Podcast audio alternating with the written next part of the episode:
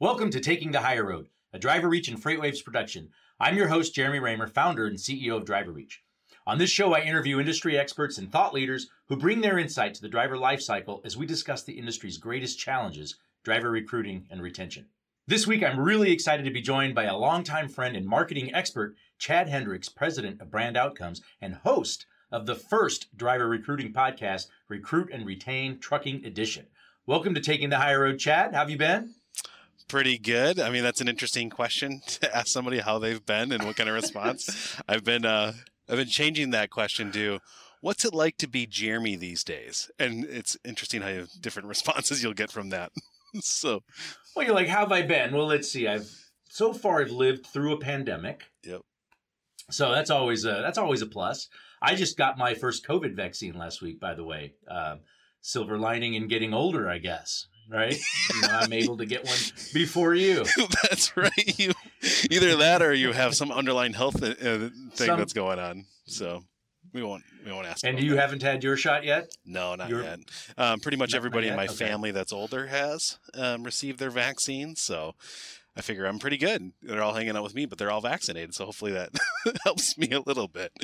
Well, we've done uh, we've done a lot together over the years. Uh, we've partnered on various webinars and ebooks and speaking arrangements. And today, I'm looking forward to covering quite a bit. So we'll talk about how carriers can best position themselves and stand out amongst a sea of competition. Talk about your podcast and uh, the passion and inspiration behind it. Uh, I want to make sure we talk about uh, recruiter sales training that you put together with with Phil Jones, best-selling author of Exactly What to Say, CDL Driver Recruiting Edition. And I also want to touch on the program you're involved with uh, that facilitates the hiring of international drivers. And of course, I'll also, you know, want to get your input on our deeper dive segment. So before we do all that, though, that's a that's a, that's jamming a lot into 30 minutes here. it's a lot. Uh, before we do all that, uh, can you share a recent book you've read and that uh, that you might recommend? Oh yes, um, the book that I would recommend, and this is for leadership reasons, is called Voice of the Heart. This book it deals with emotions. It talks about the good side of emotions. You know, when you think about anger, you're like anger is bad and loneliness is bad and and fear is bad and sadness and hurt and guilt and shame and all these things are bad. But it talks about the the good side of those, the the benefit of those emotions, why we have those emotions. And I think it's important for business. I was just doing a training on the Radical Candor book which is about giving feedback. And there's the one category you want to be someone who cares and they know that you care and that you're going to give direct feedback. And one of the things that she talks about is on the on the caring scale, how much do you care? A lot of times when people say, you know, in their first jobs, I want you to be professional. How we interpret that is leave your emotions at the door, be a robot. And what that ends up leading to potentially when you get into office politics and all that stuff is you go to less caring. And so to get higher on the caring scale, you have to have emotions involved. And so I just love the Voice of the Heart book. It's helped so much with myself, my current employees, and what we've talked about. It's it's been so beneficial. You know, 2020 notwithstanding, I mean, pandemic, you know, of course emotions are high and everything. So that makes sense. But even outside of that, even in a normal year, you think about how much the employees and coworkers matter and how their emotional well-being affects work. I think it's really a great book. So Voice of the Heart is the book I'd recommend right now. Thank you. I appreciate that. Uh, I love to read, as you might be able to tell from my backdrop here, and uh, and I haven't read that one yet. I, I have read Radical Candor, and I really like that. So I really appreciate the uh, the suggestion, as I hope our our listeners do as well. Um, let's start with your company, Brand Outcomes. You, uh, you know, I love the name, by the way. Uh, I think it's pretty simple, right? That's what you do for your customers, right? You help them provide outcomes for their brand.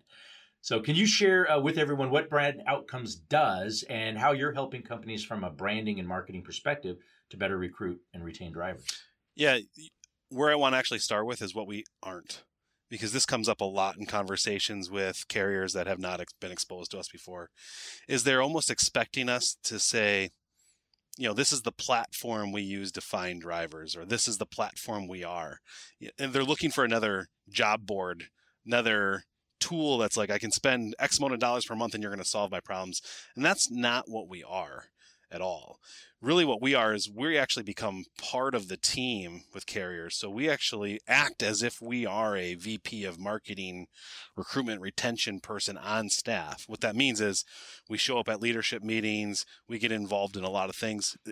besides branding and marketing, it's also company culture, workplace changes, operational changes, training for dispatchers and recruiters, and all these things. And the reason why I think that's important is that I don't think you can get the marketing correct nowadays without understanding a company at a deeper level. And the reason is is because most places when you look at their advertisement it all looks the same. And so how can you differentiate? Well, I can't differentiate you if I have no idea who you really are. And so that's that's how we operate is we are like part of the team working with you to figure this out. The other the nice part about it too is that we also work as like a third party but an unbiased party. So when we make recommendations, it's not saying like, "Oh, you need to do everything that we do," or the only things that you should do are what we do. We don't sell a specific product or service like that's it, that's going to solve your problems. We actually work with other vendors and partners and we recommend it because we see the gap or something that the carrier needs. So when we're recommending it, it's because there's a need. And I and I will preface this, we don't get kickbacks. I don't don't have any reseller agreements or anything like that. That is because we want to act as if we're an employee. An employee also would not get kickback. So that's how we're operating. And it, it gets involved in so many things that it, it, it's amazing to look at. We've done everything from simple like advertising agency type stuff, which is we need business cards, right? Something small as that, all the way to like a high end of, hey, we want to get a grilling and tailgate zone for our drivers that we can drive around. And we took a shipping container, put it on wheels, cut it up. One side comes down to this raised deck with tables, and there's a smoker and grill on the back, and a dartboard, and there's a putting green on the top of the shipping container, and they can pull that around. And you know, that's something that nobody's just going to be like, hey, I got this product and this is going to solve it. But it was because they had a specific need. So that's the level we get into. It's like everything that you can think of and then everything that you haven't thought of yet that we're going to think of later uh, is what we get involved in. So for me, it's a lot of fun because nothing's off limits. And really, that's the case. Driver recruitment retention, everything in the end somehow affects the drivers. So nothing's off limits. Right. Well, what, what got you interested uh, specifically focusing on the trucking industry? Pure luck. I mean, when when the company started, there was a person that Shelly on her team had worked with previously at another carrier. She had gone to another carrier. She was going to leave to go into the the drug testing side of things of the industry. So she introduced to the president, did work for them, recruiting style. Well, they happened to be owned by a parent company who owned multiple trucking companies.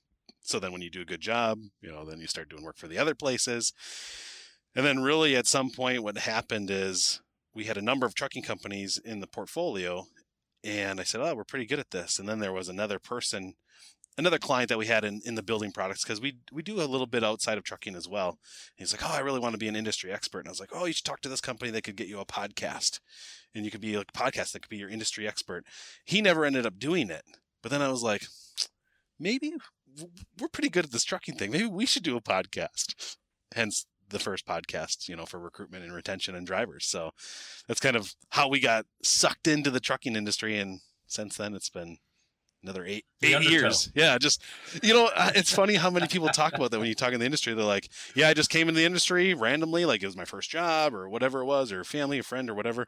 And then you just get sucked in, and then you kind of end up loving it, and you create this network of people that you consider industry co-workers or expertise but they also become some friends in there. And so you just you know that's it's a common story that i hear all the time and i'm like well I, am no different. Yeah no i'm in the same boat and I, uh, I i share the same sentiment. Now when you first engage with a company uh, is there any like first things that you recognize that they really need to address to have better outcomes? Is there low hanging fruit that you're able to help with right away? Ooh i mean there is low hanging fruit but here's here's the part that i want to avoid there is not a three easy steps to improve driver retention. The things that I find that are the most important that need to be addressed, they're not necessarily hard as if it's hard to understand to do it, but it's about time and effort for a company. So, really, what I see first is that typically there is a lack of trust in the company right? There's a lack of trust between the drivers to the company, drivers to recruiters. Oftentimes, I even see lack of trust between the recruiters in the operations department. Uh, there is a lack of trust there, and I think this relates to how how do you show that in your marketing to actually attract people. but then how do you have that that trust? You build that culture of trust within the company so that you don't have the turnover that we have right now. And all that plays together. When you have less ton- turnover, obviously it's a better place. You don't have people talking bad about you. There's referrals that come in, all these things. So, and I think a lot of people from a carrier standpoint, a lot of these leaders, they they grew up growing a trucking company out of pure tenacity, hard work, hustle, right? It might be going down to the next generation now. We see a lot of that. And that doesn't mean that they've studied how to, to create an intentional workplace of culture. You know, like they've they've been driving the trucks. When something needs to get done, they're willing to do it. And so it's just pure hard work.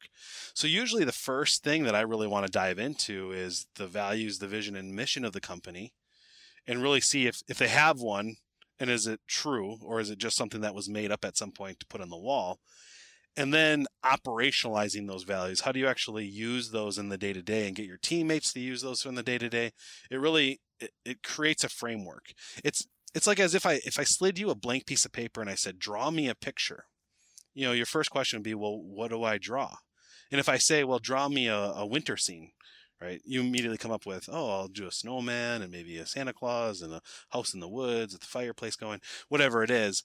When you start to give a framework to your employees about how to operate and how they want to make decisions, they actually it comes really easy on what decisions they're going to make. They can instantly see like, well, that does fit with our our value of dependability, or that does not fit with our value of dependability, and so it does create that framework.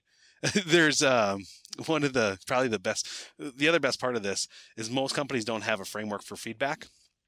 And that is a area where there's a lack of trust because we're never given a chance to give feedback and therefore nothing ever gets nothing gets improved because we don't even know it's a problem as leaders. It's really unfair. Like a lot of people will say oh the president of the company doesn't do anything or the operations manager doesn't do and it's like they don't even know. They don't even know what the problems are because no one's telling them.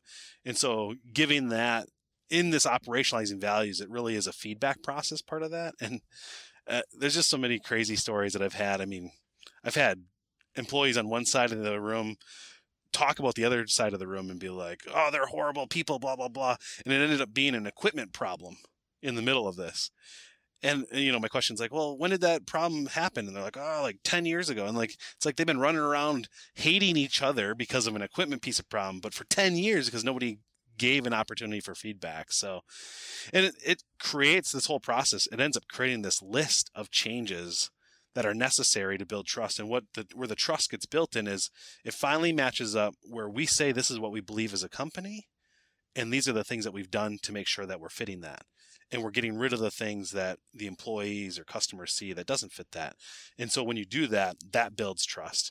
And I think probably one of the best trucking examples I have is there was a driver that was having issues with an op- with the operations department complaint. That's not uncommon but it was it was to the point where like they're like we want the president to be in this meeting and the vice president to be in this meeting to talk to this driver and et cetera et cetera. We were in the middle of doing the values discovery and so the vp was like how do I use this? I know we're in the middle of it, but how do I use this? And I say, well, go to your operations team, tell them these are the four values, these are the definitions of the values. So, how would you explain to me if I was the driver why we made those decisions based on our values? And they went through that exercise and then they said, okay, well, on Friday when the driver comes in, you let me know, let's get in the meeting. Friday meeting never happened. And he's like, what happened?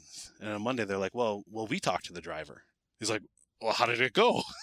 and they said, we just explained exactly how you said with the values. We said the reason we're making the decisions this way is because of this value of the company, and this is what it means, and this is what we did. And the reality is, the driver, what is the driver going to argue against? He's going to argue against the values of the company. No, you can't do that. You know, I, am not a big fan of dependability. Like he's not going to do. So they, they literally addressed it with the driver, and the driver just said, "Okay, I understand," and that was it. it was just this amazing thing of so how do you teach your people to operate in the same decision making capacity that you would as a leader when you're not around. And it all of this gives a really great fe- framework for feedback, what you need to change, how you want your employees. Yeah, and so that's it's it's my favorite process to go through with a company by far. Now, before we segue into the podcast, uh, I do want to ask you. This might be a good opportunity to to segue into the uh, the deeper dive segment. Uh, specifically, uh, a question that we have. This is where we take questions from listeners who are seeking expert advice. The question is, how can we better leverage Facebook?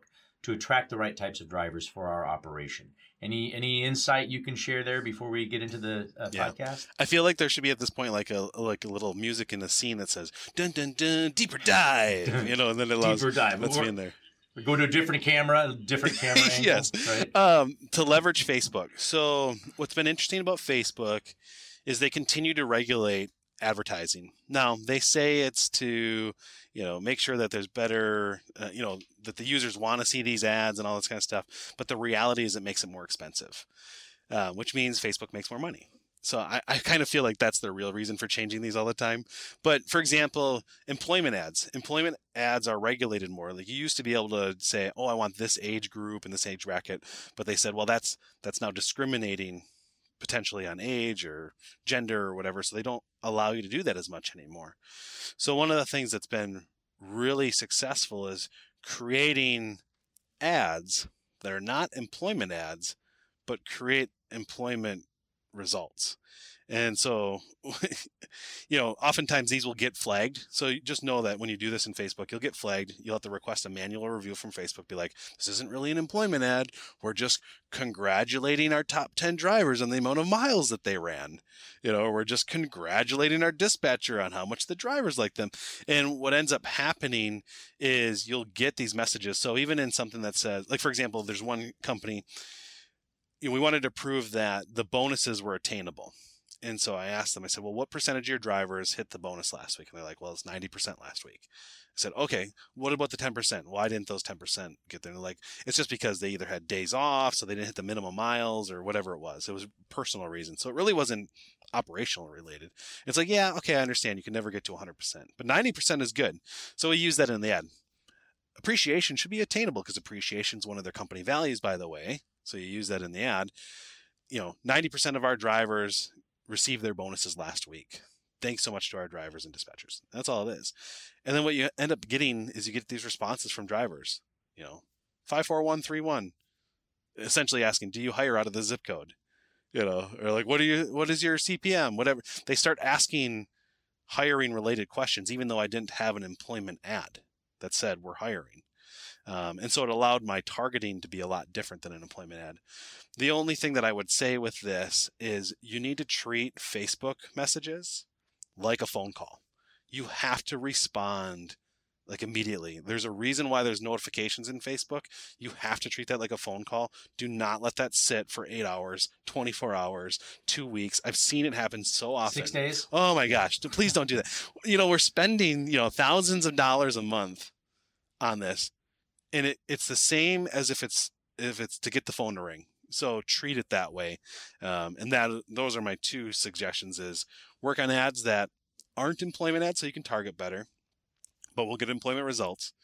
And then make sure that your team is prepared to actually answer those questions. And the hard part with that is it's 24 hours a day.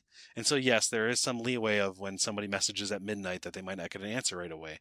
But 7 a.m., 8 a.m., you better be on. Um, and that includes Saturdays and Sundays. So, you know, those are my suggestions. Yeah. Trucking's 24 7. it is. So I do want to talk about your uh, podcast. I'm honored to have been a guest on uh, Recruit and Retain Trucking Edition a couple times the past few years. Your podcast was an inspiration uh, to taking the Hire Road, as I recognize the hunger uh, that the industry has for for thought leadership in recruiting and retaining drivers. You know, when did you start your podcast, and and and what inspired you? Yeah, I mean, we're over three years ago now. So it's a weekly podcast. So we're at episode, I don't know, 160 or 150 something. Uh, we're over three years. And, you know, really the inspiration is I was watch, I was listening, watching, I was listening to podcasts before that. You can watch this one, by the way. This people one can you watch this one. But typically, right when I started, like it was just listening to podcasts, and I was using podcasts a lot of times as almost like an encouragement model. Uh, I would find myself procrastinating something, and then I'd go listen to some Gary Vaynerchuk, whose message is always about you know you got to hustle and work hard and get going. You know, so I would use that as my motivator. Like, okay, I got to get this this started, and so I really enjoyed podcasts. I it became for me like the learning opportunities were usually books. I loved reading books, and that was good. And then all of a sudden, podcasts came in there, and you can search in the podcast, and there's I don't know if there's a topic that's not covered. I, I, don't know if it exists anymore. There's so many podcasts, so many in all these niche markets that anything that you really want to hear, you can probably find. And so knowing that it was, hey, this podcast could be a resource for all the recruiters out there. I don't see anything existing right now. This sounds like a great idea. How easy would it be is just to, you know, message people on LinkedIn and say, here's my podcast. Thought you'd be interested. You know, it was that was the inspiration was just previous podcasts and knowing that it's that's a great way to for learning to happen. How how can you can you point to anything that it's helped from a business perspective, or how or how has it helped? yeah, simply, I mean the the number one is the people that I've met because of it. Jeremy, I think you and I met because of the podcast. Mm-hmm. Absolutely. So that's right. Everything that happened after then is is due to that podcast having happened. Um, you know, you mentioned Phil Jones, right? Met him. You know, we saw him at the R and R conference, and then I reached out and said, "Hey, I have a podcast. I'd love to introduce you." And it was like, boom, easy. It was like, oh my gosh, you mean I can I can reach out to people that are authors and stuff and they'll respond to me and like actually want to be a guest this is amazing like all of a sudden it opened up this whole new world to me and then you know even the foreign driver stuff rob peacock the partner in that piece never would have met him without the podcast there's never would have happened and so that in itself has been worth every penny so you and I, you you you referenced uh, Phil Jones. You and I both both met Phil, I think, at uh, at the same Nashville R and R conference. I think that's where we first uh, first met him. That was back in early 2018, I think. And and then the following year, you hosted an event with Phil in Indianapolis that led to the recruiter sales training program. Um, can you share a little bit about that program and how you and Phil collaborated on it? Yeah, it was amazing because it was pretty easy to collaborate with Phil on it because we really did no collaboration. it was, hey Phil, I loved your message at R&R. I think this would be great. What if I put together a conference? And he's like, sure, that'd be great. Send me the check. you know, like was, and the, the fun part about this is when we had, so we had 50, 50 some recruiters in that room and Phil. Now, Phil's coming from a background, really, he doesn't have trucking experience, which oftentimes is perfect. I, I love bringing in people who don't know trucking because there are things that we can learn from other people that are not in the industry that you wouldn't think of because you get kind of caught in this trap sometimes. And so having him in this room with 50 recruiters, questioning him specifically on things that they get for complaints from uh, drivers, on things that they have to like counteract, and how do they set this up to be successful, and what things are they not thinking about that are shooting themselves in the foot it was amazing how he could take his knowledge and then once he's asked questions about trucking specifically, taking that and adapting that and how it fit. And it was just an, an amazing training. I loved it.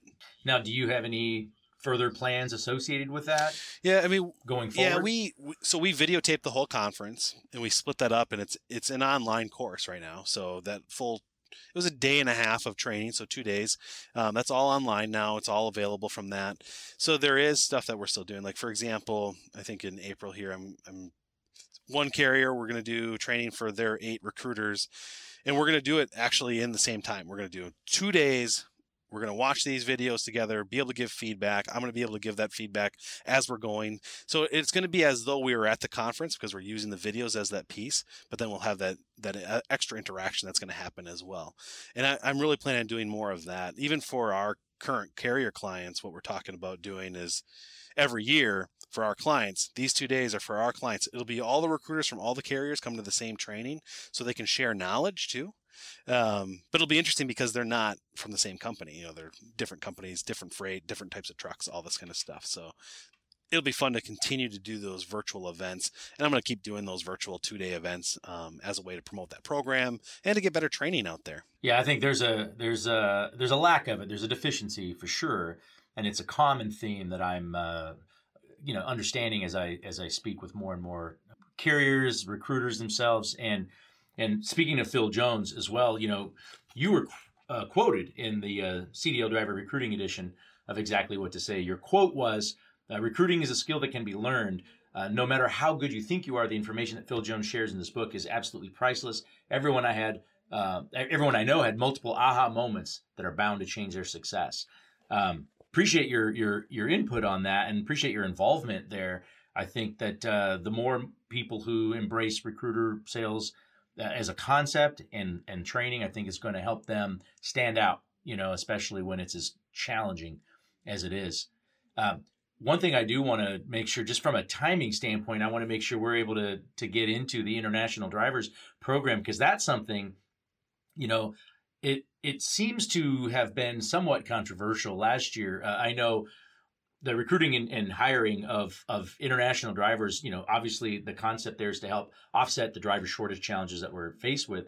And last year, you and, and Rob Peacock, the uh, South African businessman and uh, consultant, you joined me on a on a DriverReach webinar and to highlight the program Rob developed that you know brings South African uh, drivers with you know 10 plus years of experience uh, to the U.S. as permanent residents, and uh, and even gives them the opportunity for for U.S. citizenship. Um, but it, you know, it was something at a time where, if, you know, for some reason, some people have a hard time with that idea, and I and I I want to make sure we touch on that. But I even before we go there, maybe you know, how does the program work? Because you've seen a lot of success uh, since middle of last well, year. Well, the demand has been, fair to say. Yeah, the demand has been unbelievable, and I think you're it's because of the timing of everything. We're getting to this point. I don't I don't think if you would have looked 3 years ago, 4 years ago, 5 years ago with this that the demand would have been the same. But I think at this point, I mean, I talk to carriers every single week. They're like, I don't know where I'm going to find drivers. And and these are not just carriers that are 90% turnover, 100% turnover. I mean, I'm talking to carriers that are like 20% turnover. I have one carrier I'm working with in the foreign driver. They're 9% turnover and they're having a hard time finding drivers. So to me that just shows that there's this this need that is out there even for really good companies that are that are supposedly run pretty well. Otherwise why is their turnover so low? It's really a good indication of that. And so utilizing this i think the the important pieces to point out here is this is a permanent so it's an employer based visa an eb3 echo bravo 3 and what that does is it gets a person their full green card which in itself isn't amazing when you talk to immigration people that have come over here previously. To get a green card in that 12 to 14 month time frame is amazing. But it's also bringing them in here permanently. So it's not temporary. They're not coming here just for a while and then going back home every winter and all that stuff. And I think when we think about immigration, people have some visceral feelings around that because they're they're thinking about illegal immigration. There's you know depending on where you stand on things, the whole border. Er, eh, you know, there's just this visceral feeling that people have. And what I like to do is talk about this in a way that says, now let's just think about this as is it a good decision for the country? Is it a good decision for the carrier? Is it a good decision for the consumers? And is it a good decision for the person that's coming here? And I overwhelmingly feel that all of those are yeses. You know, when we talk about these drivers have at least 10 years of experience. A lot of them are like 17 years of experience driving, 20 years. So when we start to go down this route of, you know, is this going to cause safety issues or not? It's like, well, we we want brand new CDL drivers on the road too. So you're telling me you're not going to take somebody who has 15 years of driving experience? I mean, they're still coming over here and they're still going through a CDL program. Uh, we're making them go through the training just like anybody else would. You know, for five weeks they're going through that training. They're they have to test out of everything. People say sometimes, well, why would you do that? Why can't we speed it up and just you know x that out if they're experienced? And it's like I'm just not willing. I'm not willing to give up on that safety argument to say that it's not worth it. Plus, when the drivers drivers who have come through, there was a pilot program with Schneider in 2013, 2014. They really appreciated the training they got they actually spoke very highly of it. They're like, "Oh, I thought I knew everything about trucking, and then this training was great." So, there's no way I would give up on that. It also gives them that that transition period, you know, just to get in the states and and do that stuff. But they're they're also speak English. They're fluent in English. The training's there. The experience is there. When you think about the impact that trucking has on the country, we need to do something. Um, you know, technology at some point might be able to solve some of these issues and capacity issues, but that's not tomorrow. Um, so what are we going to do in the meantime? Even and we don't know when that's going to happen. So I I think it is perfect legal immigration that's getting people here permanently, which means they're going to assimilate into the American culture. They're having good paying jobs. They're not going, there's no welfare costs here. There's no extra costs here. And it's not that they're uh, taking jobs away from because we have to go through a process of proving that we're trying to hire citizens anyway even though we know every trucking company is hiring there's no jobs that are being taken away and the pay does have to it has to match the current drivers so what you're paying your drivers in the US now that's what these guys are getting paid there's no undercutting of wages nothing like that so it it really is just an amazing program in my mind and the demand has been unbelievable Yeah, no, and now how long does it take? I mean, is that what's the process like? If if I'm a carrier and I said, "Hey, I'm interested in giving this a shot," you know, and I want to start tomorrow, yeah. when am I able to bring someone over, get started, and and and what does that even cost? I mean, give me an idea. Yeah, so it's it's a 12 to 14 month period right now for your first driver. The goal with everybody is that let's say you wanted 12 drivers a year. You're probably not going to bring them all at once, right? They're going to be over a time period and so you you have these groups of drivers coming over in batches of 4 and so it takes 12 to 14 months for that first driver to get here but then you kind of have this pipeline already built so every two months you have more drivers coming or every three months or whatever whatever time period you set that up with you know it could be every five weeks you know you're really busting it through there. So it takes 12 to 14 months the first time because you're dealing with your state war- workforce agencies, your Department of Labor, your USCIS, the Department of State. There's four government entities plus the South African government. There's a lot that gets done in there. Um, and really, the Department of Labor is what takes probably the longest because they have to say, well, your prevailing wage determination, how much you have to pay as a minimum to these drivers is this. And that, for some reason, takes them months to do, even though I can go online and look at what their website says right now. But it's it's to prove that you're not undercutting wages. And the reality is is all the carriers right now have exceeded what the prevailing wage determination is from Department of Labor. So it hasn't been an issue. But from a cost standpoint, how we've changed this has been pretty amazing. So I think this is the this is the selling part that really created the demand.